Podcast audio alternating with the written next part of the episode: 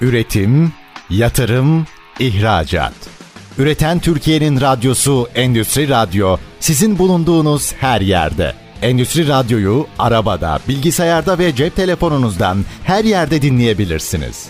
Endüstri Radyo.com Çetin Ünsal'ın hazırlayıp sunduğu İşte Bunu Konuşalım programı başlıyor.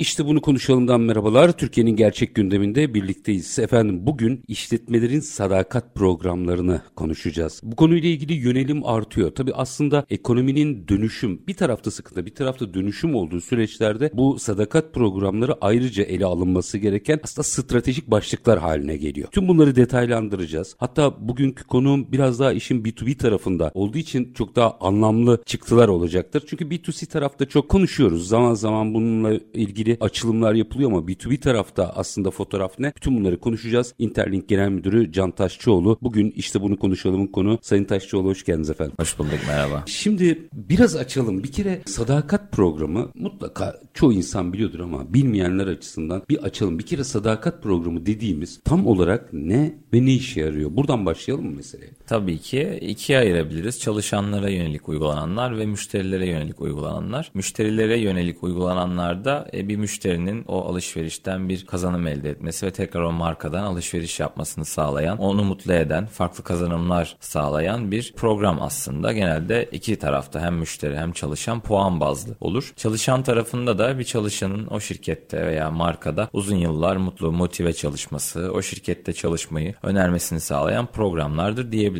Genelde puan bazlı ilerlenir ama tabii ki puan bazlı olmayan programlarda yapılabilir. Burada belki bir şirket gözüyle bakalım bakalım. Ben bir özellikle iç müşteriye yönelik yani hı hı. çalışanlara yönelik bir sadakat programı ihtiyacım olduğunu nasıl anlarım? Şimdi aslında bir sadakat programı olması elzemdir. Ama tabii ki şirketin büyüklüğüne göre değişir. Eğer 10 çalışanınız 20 çalışanınız varsa sistemler kurmanız sizin için mantıklı olmaz. Birazcık böyle 200-300 ve üzeri çalışanı olan şirketlerin sistemler yani, kurması. OBI ve üstü. E, evet mantıklı olur. COBI'den kastım aslında COBI de değil. Şey, yani, OBI orta büyüklükte yani ve üstü. Evet yani çok aslında büyük markalar olup da işte ne bileyim yurt dışında üretim yaptıran, fason üretim yapan o yüzden çok mavi yaka çalışan olmayan ama çok büyük cirolar yapan şirketler birazcık 200-300 çalışanı oldu, olan dediğim şirketler onların kullanmaları daha mantıklı oluyor. Çünkü tabii ki bir yazılım gerekiyor bunun için. Yani sadece çalışanın 5. yılın al sana krem ödülü bir telefon demek bir sadakat programı değildir. O bir ödül programıdır. Sadakat programı dediğimizde işin içine yazılım da giriyor. Yazılım da tabii ki artık günümüzde çok ucuz olmayan şeyler, pahalı olan şeyler. E, tabii ki biz bunları minimize ederek sunmaya çalışıyoruz genele yaydığımız için. E bu bedelleri karşılamak için de belli bir çalışanınız olacak ki yaptığınız program birçok çalışana dokunacak. Onların verimliliğini arttıracak. E bu sayede mantıklı olacak. E tabii ki 1000 2000 çalışanınız varsa ne hala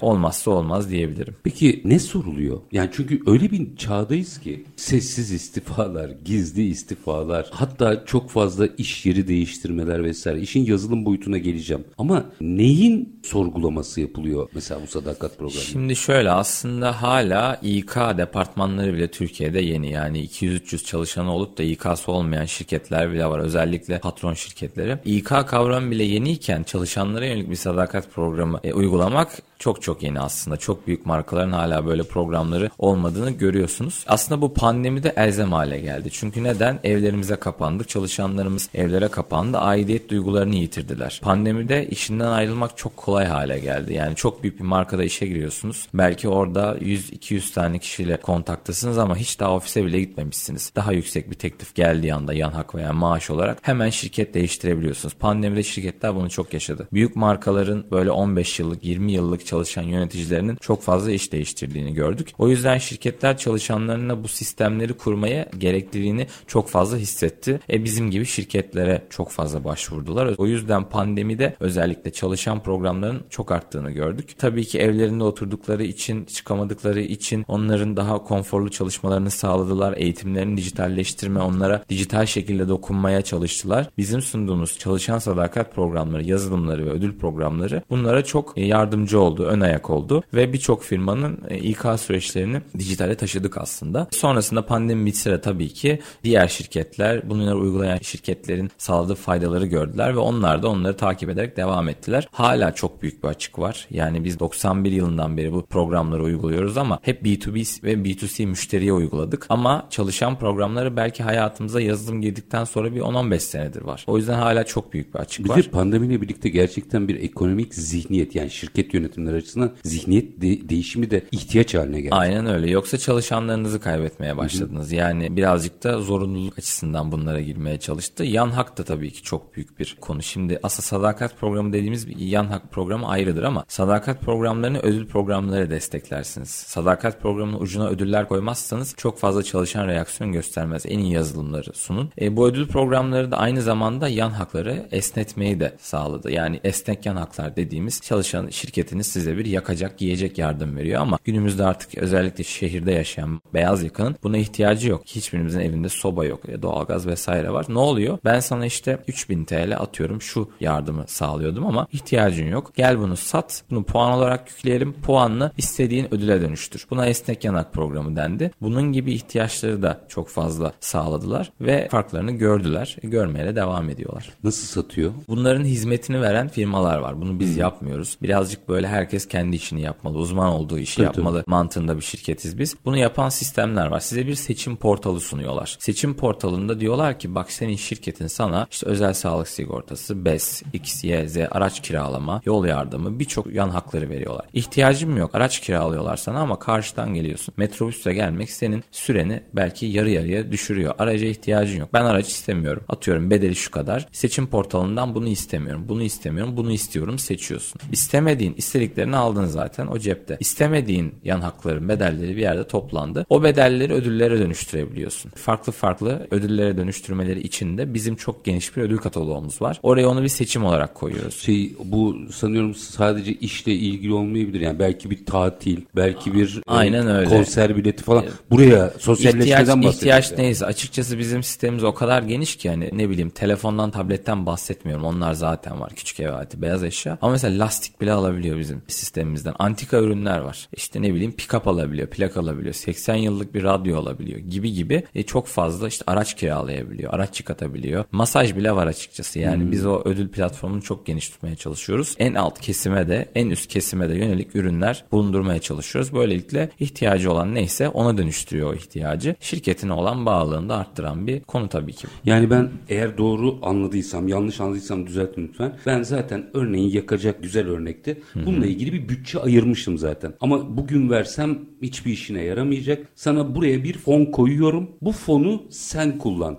Doğru anladım değil mi? Sistem Aynen. üzerine. Bu fonu istediğin gibi mesela istediğin öyle dönüştür. Al sana yakacak yerine birçok seçenek. Güzel. Peki verimliliği nasıl etkiliyor gerçekten? Yani hediye her zaman güzel bir şeydir ama siz sözlerinizden anladığım kadarıyla bunu hediye programlarından da ayırıyorsunuz. Sadakat programı başka bir format diyorsunuz. Hediye programı sadece onu destekleyen bir şey. Orayı açalım biraz. Hı. Hediye lafındansa ödülü kullanmaya daha çok çalışıyoruz. Çünkü hediye böyle birine aslında verdiğiniz böyle doğum günü hediyesi gibi olabiliyor. Şimdi sadakat programları puan kazandırılan programlardır. Nedir? E İşte alışveriş yaparsınız puan kazanırsınız. Veya işte bir eğitime katılırsınız puan kazanırsınız. E, yarışmayı kazanırsınız puan kazanırsınız. Hep bir puan kazandırılan metotlara, yazılımlara sadakat programları denir. Ödül programları da bu kazanılan puanların realize edildiği aslında bölüm. Yani ödül programlarını tek başına uygulayabilir bir marka. Ne, ne der? Kardeşim sen satışçısın sana bir teşvik programı. Yaptığın her x ekstra satış için sana şu kadar puan yüklüyorum. Puanlarını git ödül programında harca. Deyip satışını kaç TL yaptı? Şu kadar TL. Puan hesabını yaptım al sana 10 bin puan git ödül programında harca. Veya eğitime katıldınız manuel bir şekilde. Her katıldığın eğitim başına sana 5000 puan. Manuel eğitime katıldığınız fiziksel olarak şirketinizde, fabrikanızda e, gittiniz İK'ya ben şuna katıldım buna katıldım. Al sana puan ödül programında bunları ödüle dönüştür diyebilirsiniz. Ama sadakat programı uygulayacaksanız o zaman daha da bunun ötesine çıkarsınız. Ödül programını sadakat programının içine entegre edersiniz. Tek başına bir sadakat programı da işe yaramaz. Sistemden dijital eğitimlere katılmasını sağlıyorsunuz çalışanınızın. Tabii ki eğitime katılması iyi bir şey. Elbette. Ama eğer bir zorunluluğu yoksa göreceksinizdir ki o eğitimin katılım oranı çok düşük olacaktır. Ama sana her katıldığın eğitimden 5000 puan gibi bir şeyle giderseniz ve 5000 puanı da bu ödül programında harcayabileceksin, ödüle dönüştüreceksin derseniz o zaman eğitimin katılım oranının çok daha yüksek olduğunu göreceksiniz gibi düşünebilirsiniz.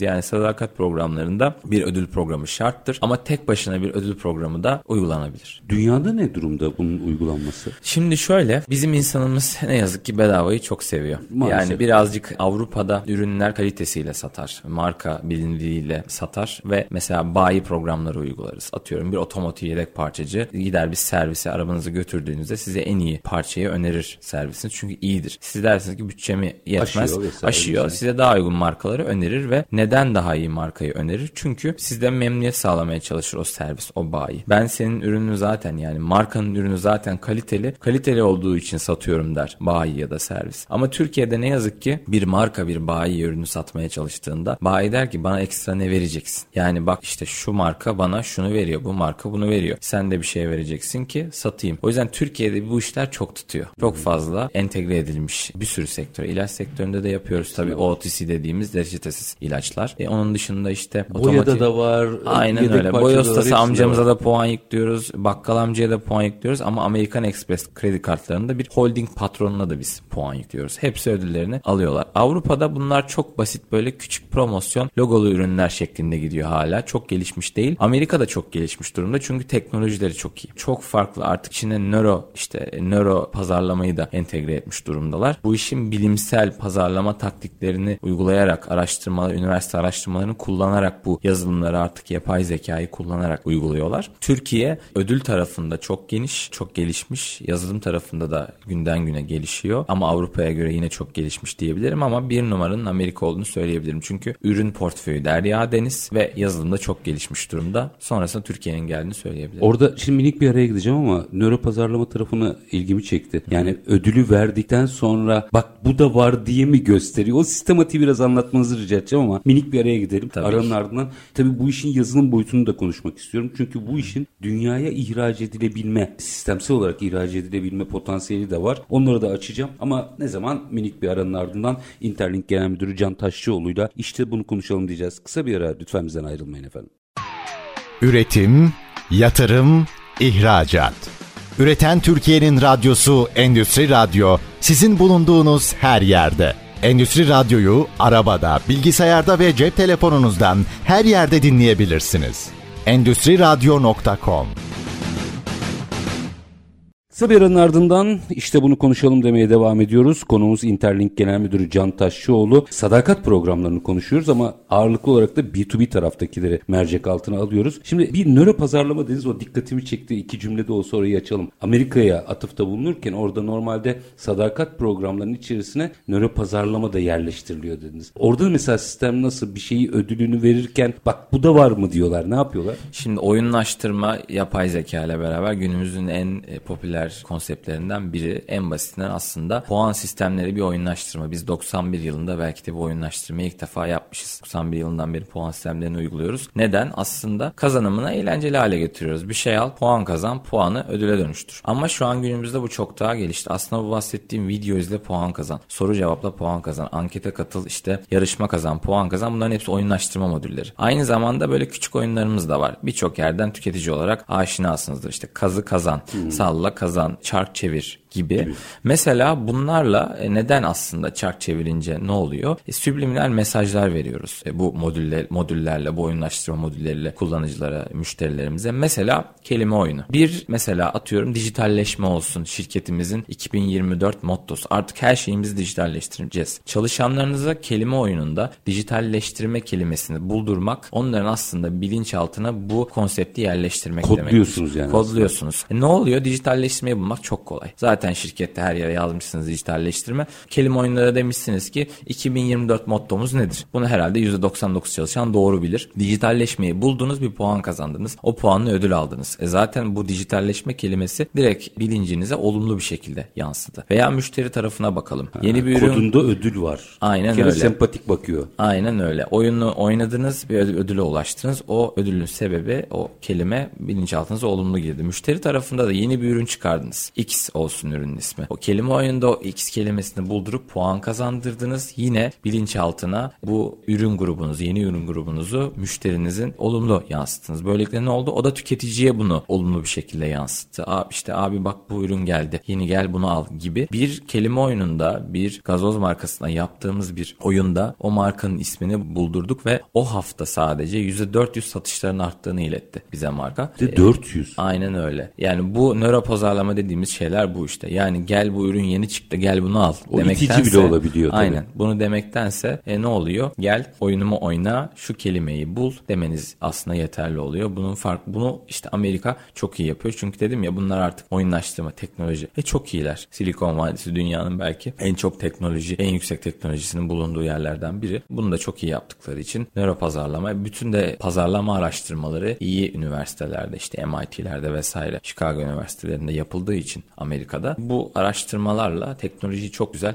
harmanlayıp aslında markalara sunuyorlar. E büyük markalar da bunlar için çok büyük paralar vermeye hazır çünkü dünyanın en büyük ekonomisi. Aslında şimdi tabii trend gibi anlatılıyor oyunlaştırma vesaire ama sizin anlattıklarınıza baktığımda ben 90'lardan beri aslında sistematik buymuş. Aynen öyle. Biz şimdi daha farklı görüyoruz. Aynen öyle. Bizim ilk getiren puan sistemlerini bizim şirketimiz 91 yılında ilk defa bir bankayla kredi kartına bir puan sistemi kurguluyoruz. Tabii o zamanlar kredi kartına olan güven çok daha az. Hı hı. Bu güveni de sağlama adına ve çok az kredi kartı var. Ne yapıyoruz? Puan sistemini kurguluyoruz. Ay sonunda ekstreniz geliyor size. Ekstrenizin sağ üst köşesinde o ay harcamalarınızdan kazandığınız puan var. Puanı nerede harcayacağınızı gösterdiğimiz bir broşürümüz var. O zamanlar tabii böyle enflasyon, böyle fiyat artışları yok. Ürünlerin fiyatları bu kadar hızlı değişmiyor. Basıyoruz kataloğumuzu gönderiyoruz size. Siz bakıyorsunuz işte 3000 puanım var. Bir tane ne bileyim işte e, su ısıtıcı alabiliyorum. Gönderiyorsunuz formu bize. Bu ürünü puanını sorgulamasını yapıyor gerçekten ilgili bankadan var mı yok mu? Varsa gönderiyor ürününü ve puanını manuel bir şekilde banka düşüyor. Her şey böyle başladı Türkiye'de. Bunun o isimde kartı da çıktı mı?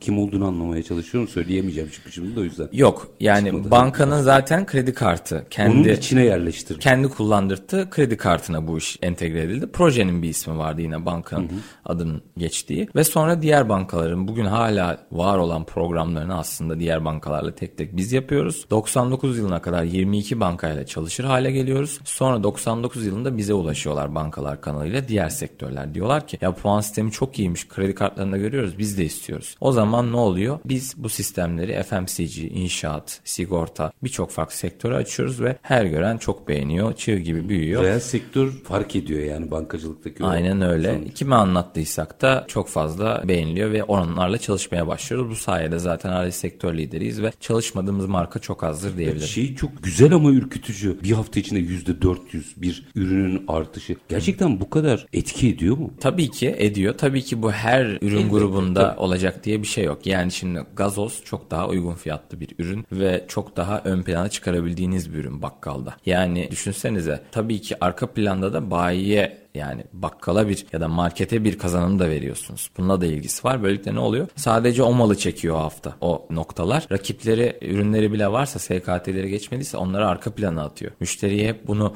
empoze ediyor. E, ta, niye empoze ediyor aslında? Ödülü var. Ödülü var gibi düşünebilirsiniz. O yüzden de bu satışların bu kadar etkisi oluyor. Peki yine yaptığınız açıklamada enteresan noktalar var. Orayı açmak isterim. Şimdi daha biz bunları yeni yeni genelde konuşurken B2C değil B2B taraftan bahsediyoruz bahsediyorum. Bir tarafta uygulanıyor olabilir ama sanıyorum bu iş gitgide küçüklere doğru da farklı argümanlarda gidecek. Kaçınılmaz gözüküyor. Hı hı. Diyorsunuz ki 10 işletmeden 9'u 2027'ye kadar sadakat programlarını yenileyecek. Ne geliyor? Nasıl bir yenilemeden bahsediyorsun? Aslında yazılım. Yani bu bahsettiğim e, şimdi işte kavram karmaşası var. Yani işte ben gel benden şu malı al, gel sana şu ürün hediye. Bu bir ödül programı dediğim gibi. Bunu en manuel yapan şirketler var. Bunlar sadakat programı yapıyorum söylemindeler. Bize de geliyorlar ben sadakat programı yapıyorum. Gel bunu geliştir. Diyoruz ki bak bu sadakat programı değil. Geliştiririz. Çok daha güzel ürünler verirsin ve bunu yazılımsal olarak ayarlarız. Senin siparişlerine ben entegre olurum. Senin siparişine işte atıyorum %3'ü 100 bin liranın 3000 TL'sini puan vereceğim dediniz. %3. Ben bunları yazılımda ayarlarım. Otomatik kullanıcına, müşterine puan yüklerim. Çok daha fazla ödüle onu sunarım. Ödülü sunarım ve ödüle dönüştürmesini sağlarım. Bunu biz çok güzel geliştirebiliriz ama sonra deriz ki bak ama bu sadakat programı değildir. Sadakat programı için bu oyunlaştırma modüllerinin olduğu markayla müşterinin markanlar zaman geçirmesini sağlayan portallar yapmalıyız. Web siteleri veya app'ler yapmalıyız. Hatta burayı sadece bir sadakat programı haline değil, iletişim platformu haline getirmeliyiz. Senin ürün fiyatların,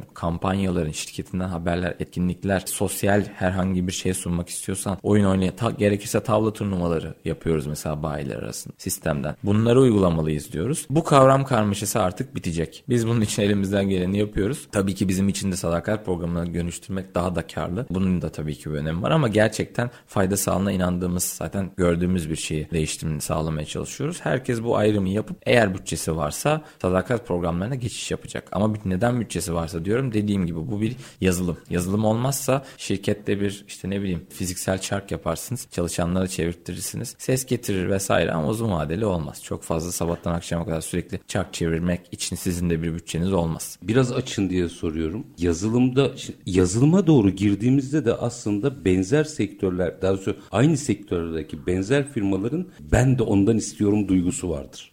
Hı hı. Oradaki farklılaşmayı nasıl sağlamak mümkün? Şimdi bizim sektörümüz küçük bir sektör ama neye göre? Şimdi çok büyük paralar harcıyor firmalar bunlara. Tabii bizim üzerimizden harcıyorlar ama tabii ki kendi cirolarına göre bizim sektörümüz çok küçük. Çok oyuncu yok. Çok bilinen işler değil. Yıllarca bizden ayrılan bazı insanların veya bizden işte öğrenen şirketlerin açtığı firmalar veya adam promosyoncu mesela işte kamp sandalyesi satıyor logolu. Ucundan ucundan bizim işe de giriyor. Kamp sandalyesinin yanına bir telefon da koyuyor. İşte kahve makinesi de koymaya çalışıyor. Biz bu e, firmalarla aslında hizmet verirken yani farklılaşmaya çalışıyoruz. Yani yazılımda her firmaya bir kere aynı programı uygulamayız. Her... Yazılım yerli mi bu arada? Yazılım yerli tabii kendi yazılımımız. Yani Hı, şöyle gibi de düşünmeyin. Ben herkese aynı yazılımı sunmuyorum. Backend dediğimiz arka planda butik. Evet, kodlar farklı Hı. fakat önünü firmanın ihtiyacına göre kurguluyorum. Firma diyor ki bana chart modülünü ver, video izleme modülünü ver. Diğer her şey kapalı kalıyor. Bana diyor ki 4 tane 5 tane modül ver veya diyor ki bana bir tane modül ver. Neyi hedefliyorsa sadakat programında ona evet, gidiyor. Bir danışmanlık da var. Biz onu yönlendiriyoruz. Ben ilk günden bu işi yapmadım. Çok param var. 10 tane yazılım alacağım derse başta çok para kazanırım ama ne olur firma dağılır. Çünkü bu modüllerin içine o besleyecek. Tabii. Ben işte X yarışma programı ile ilgili oraya video koyarım izletirim. X dizi ile ilgili e, futbol maçı ile ilgili video koyarım izletirim ama bir katkısı olmaz markaya. Marka ile ilgili bir içerik para üretmem lazım. Kalır. Aynen. O içerikte ben yapamam. Markadan bana gelmesi lazım. Beni içerikle beslemezse bu modüller işe yaramaz. Bu sebeple tabii ki şimdi şöyle bir şey var. Her markanın isteği aynı şey değil. X işte araç firmasıyla Y araç firmasının istekleri çok farklı olabiliyor. Çok çok büyük rakipler olsa da o yüzden farklı portallar sunabiliyoruz. Ama aynı şeyleri isteseler bile aynı şekilde sunmamaya çalışıyoruz. Ama bir yerde tabii ki biraz biz tekeliz sektörde. Bizden sonraki e, rakiplerimiz özellikle pandemide çok elendiler, parçalandılar. Bu sebeple bir yerde diyoruz ki bakın yani ne yapalım burada bir şey istiyorlar bizden. Tamam size yaparız ama işte şunu zamanında şu firmamıza yapmıştık. Bilin yani. Size bilin bir yere kadar bu konuda destek verebiliriz gibi. Ama zaten münasırlık yazmak yasaklandı artık. Rekabet kurumu bunu yasakladı. Yani sen bana uyguladığın programı kimseye uygulayamazsın. Benim rakiplerime sözleşme maddesini yazamıyorsun. Sert hukuken. bir maddeydi o zaten. Aynen. O yüzden zaten bizim sektörümüzde eğer böyle olursa atıyorum 2-3 tane firma e, bulur e, bir tedarikçi, bir hizmet firması. Beşinci kitler. bulamaz. Tabii kitler. kitler. O yüzden hani herkes aynı şeyi sunmamaya çalışarak, özelleştirmeye çalışarak ilerliyoruz. Tabii ki bizim için çok özel müşteriler var. Çok eskiden beri çalıştığımız. Yani 25-30 yıldır fatura kestiğimiz firmalarımız var. Onların tabii ki manevi yeri bizde hep başka. Onlar bizim için öncelikli. Bazen hepsi çok kazandırmıyor ama biz çok seviyoruz. 30 yıldır şu firmaya hizmet veriyoruz. 20 yıldır bu firmaya hizmet veriyoruz demeyi. Ya üstad bir araya gideceğim ama 30 yıl önce ne gördünüz?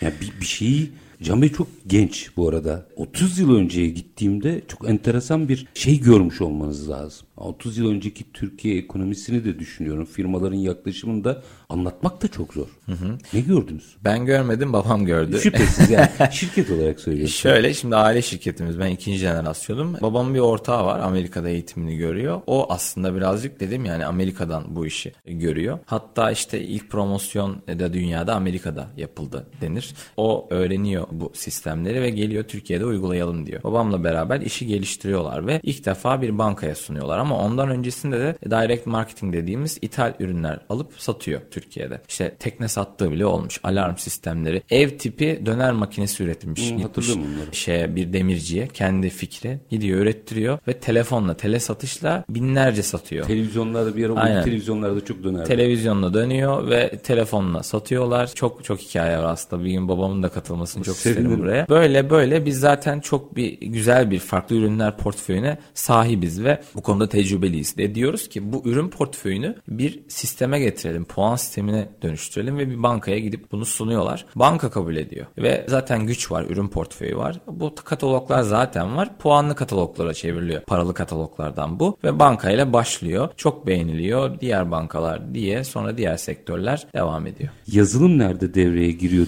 diyeceğim. Kısa bir ara vereceğim. Tamam. Kısa bir aranın ardından efendim Interlink Genel Müdürü Can Taşçıoğlu'yla işte bunu konuşalım diyeceğiz. Lütfen bizden ayrılmayın. Üretim, yatırım, ihracat. Üreten Türkiye'nin radyosu Endüstri Radyo sizin bulunduğunuz her yerde. Endüstri Radyo'yu arabada, bilgisayarda ve cep telefonunuzdan her yerde dinleyebilirsiniz. Endüstri Radyo.com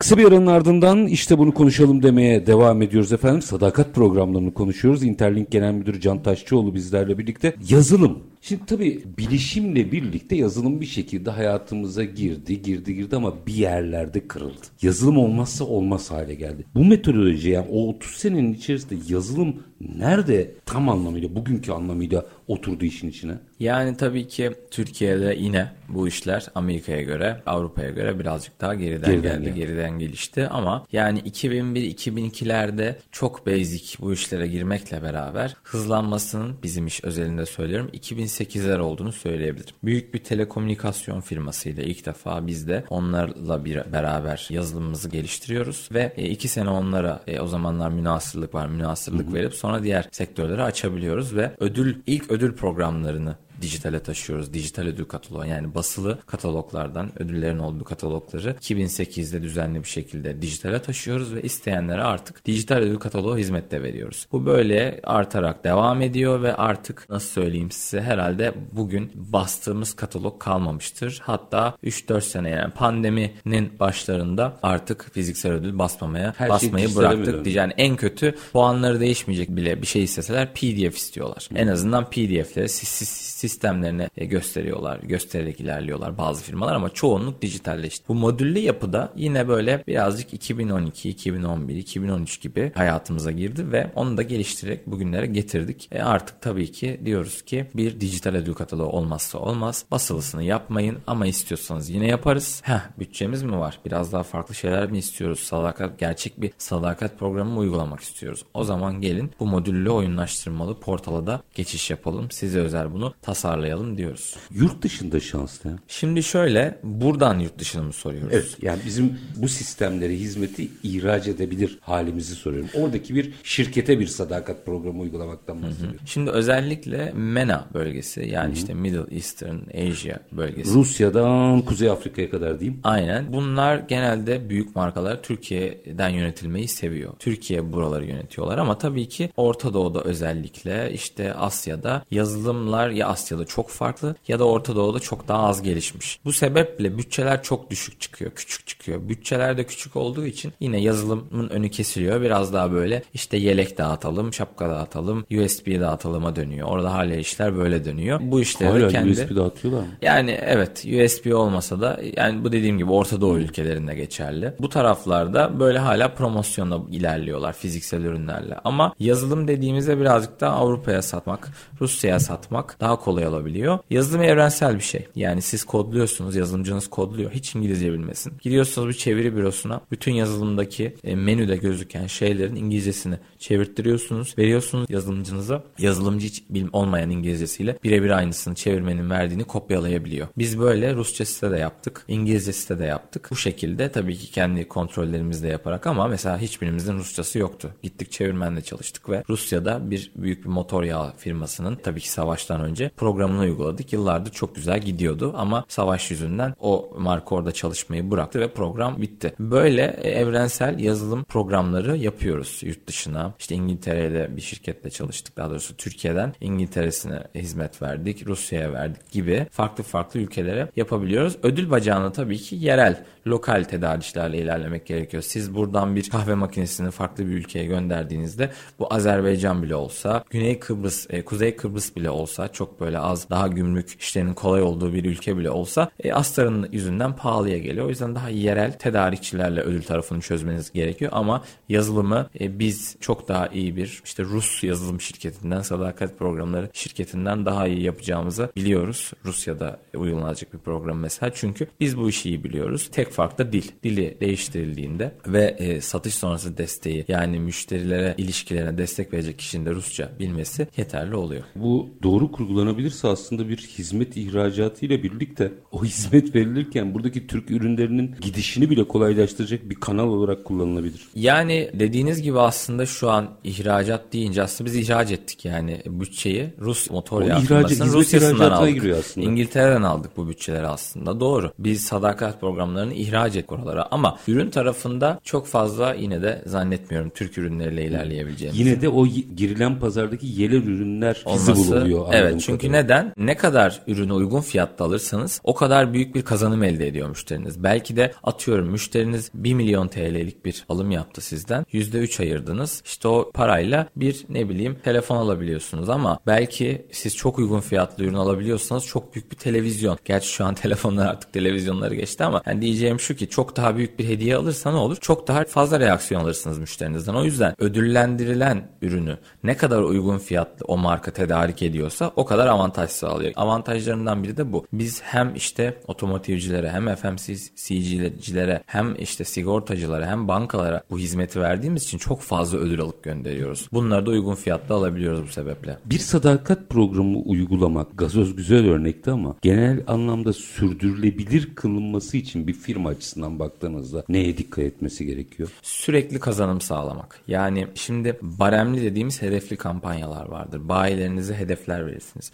200 bin liralık mal al sana şu 3 hediyeden biri. Hmm. 1 milyon TL'lik mal al sana şu 3 hediyeden biri. Tabi hediyelerde alımlar arttıkça büyüyor. 2 aylık sana süre 2 ay boyunca alabildiğini al. Sonunda bana ibraz et ben bu kadar alım yaptım şu hediyeyi istiyorum diye. Ben kontrol edeyim. Eğer doğruysa sana o hediyeyi göndereyim. Tamam güzel anlık malı yığacağım bir kampanya. Öyle bir ihtiyacın varsa yaparsın ama yaptın kampanyayı 2 ay bitti gitti. Sonra bir 2 ay daha kampanya yapman lazım. Tekrar ürün listeleri çalış işte baremler belirle Y, Z zor iş. Sürdürülebilir değil. Anlık yapmayı öneriyoruz ama veya ilk denemelerinde markalar yapabilir. E, bunun etkisini görüp daha uzun süreli bir şeye dönüştürebilir. Uzun süreli kampanyalarda bir yüzde ayırırsınız. Ben satışımın yüzde kaçını ödül olarak verebilirim. Arge gibi. Aynen yani. yani. Fon ayıracaksınız oraya. Aynen öyle ama buna şöyle değil. İşte 2 milyon TL bütçe ver değil. Yüzde ayır. Benim 150 milyon TL cirom var bu sene ben 150 Rastgele milyon şey TL ciro hedefliyorum, atıyorum bir marka olarak. Ben bunun %1'ini ayırırsam 1,5 milyon TL bir ödül bütçesi çıkıyor. Yani ben her sattığım üründe 1,5 1,5 100 liralık üründe 1,5 TL 1,5 TL puan kazandırıyorum. İşte sürekli puan kazandığı için Türk milleti bedavayı sevdiği gibi toplamayı da sever. Gazete küpürlerini yıllarca kesip toplamış, tabii. ürünler almış sonunda bir e, milletiz biz. Bu sebeple sürekli topluyorum, topluyorum, topluyorum. Sonunda bir ödüle koşuyorum. Görüyorum çocuk olan bir oyun konsolu istiyor. E, o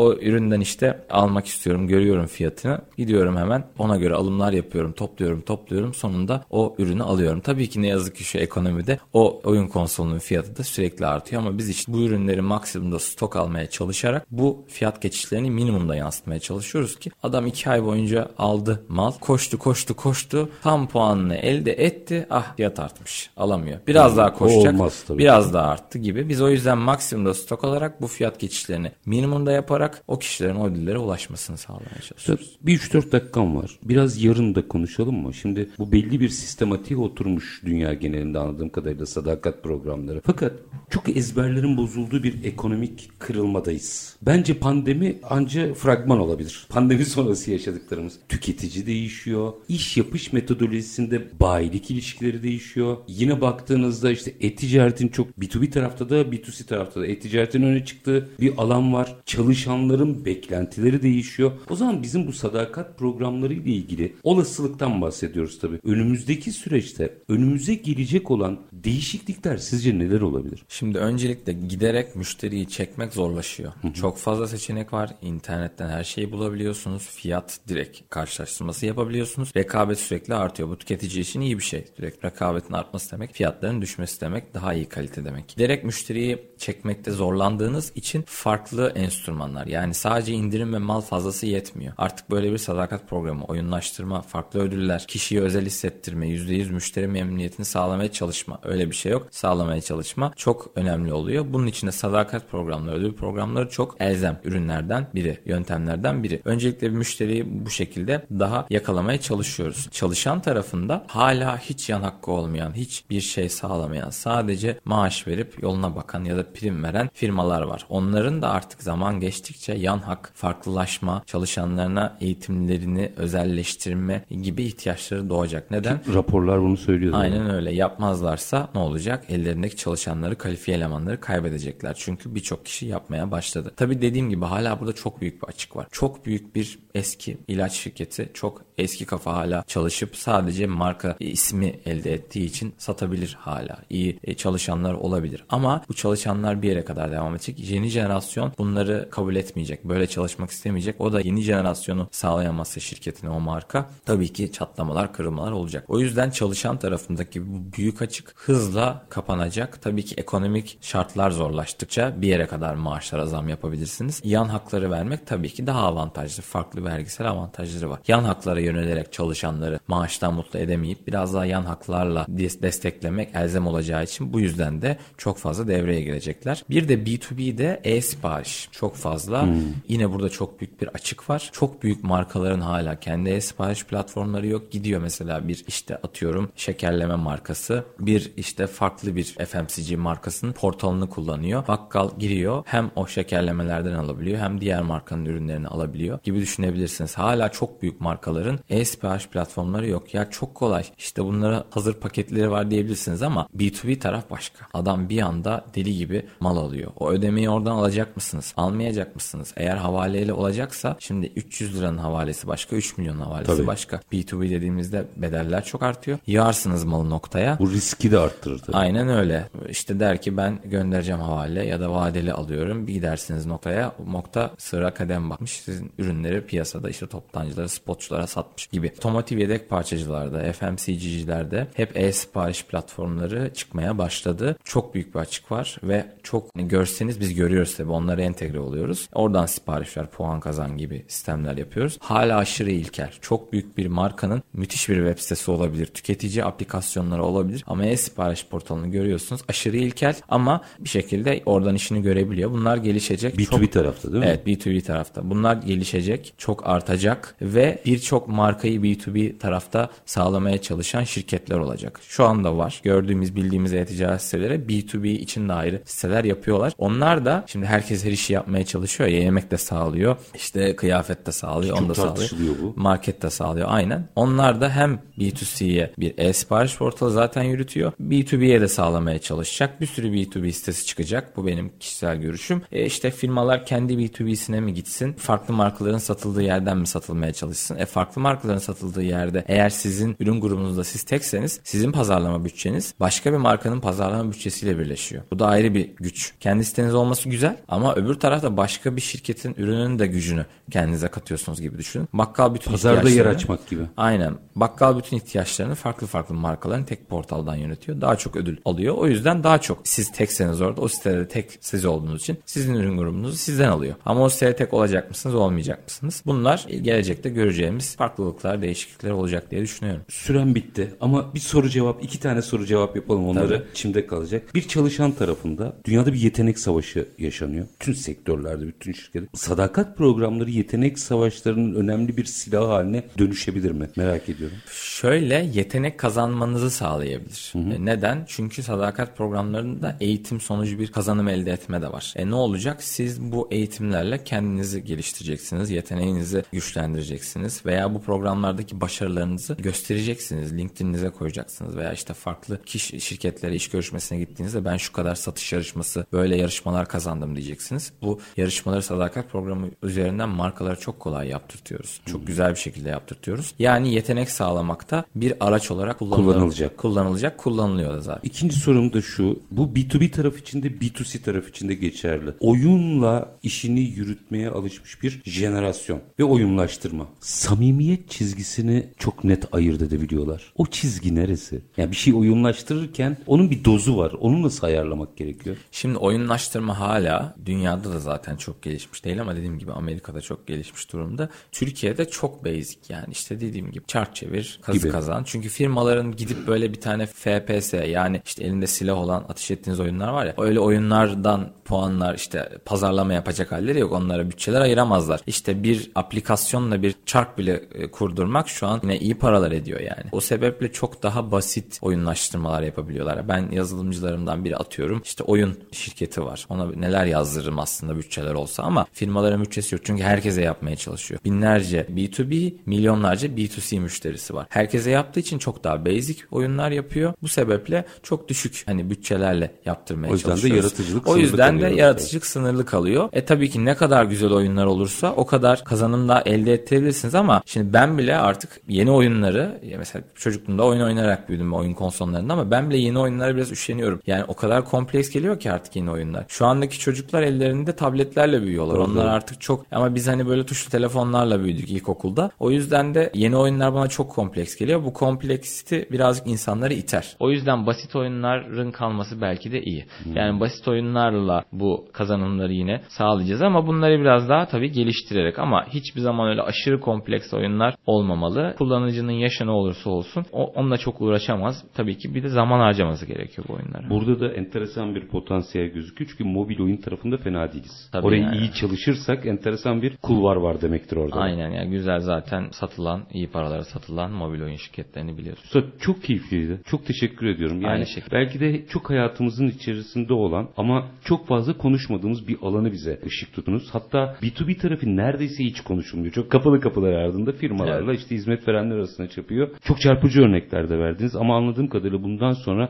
çok daha fazla konuşulacak bir başlıktan bahsediyoruz. Interlink Genel Müdürü Can Taşçıoğlu çok teşekkür ediyorum. Ben teşekkür ederim. Var olun. Efendim biz bugün ekonomik belirsizlik, değişim, adına ne derseniz deyin, işletmelerin sadakat programlarına yöneliminin özellikle B2B tarafta hem çalışan hem tedarik zinciri içerisindeki farklılaşmasını ve açılımlarını konuştuk. Müşteri bağlılığının stratejik önem haline geldiği bir süreçte de detayları ve hatta biraz da yarına ilişkin ipuçlarını Interlink Genel Müdürü Can Taşçıoğlu ile sizler için değerlendirdik. Her zamanki bitirelim. İşinizi konuşun, işinizle konuşun, sonra gelin işte bunu konuşalım. Hoşçakalın efendim.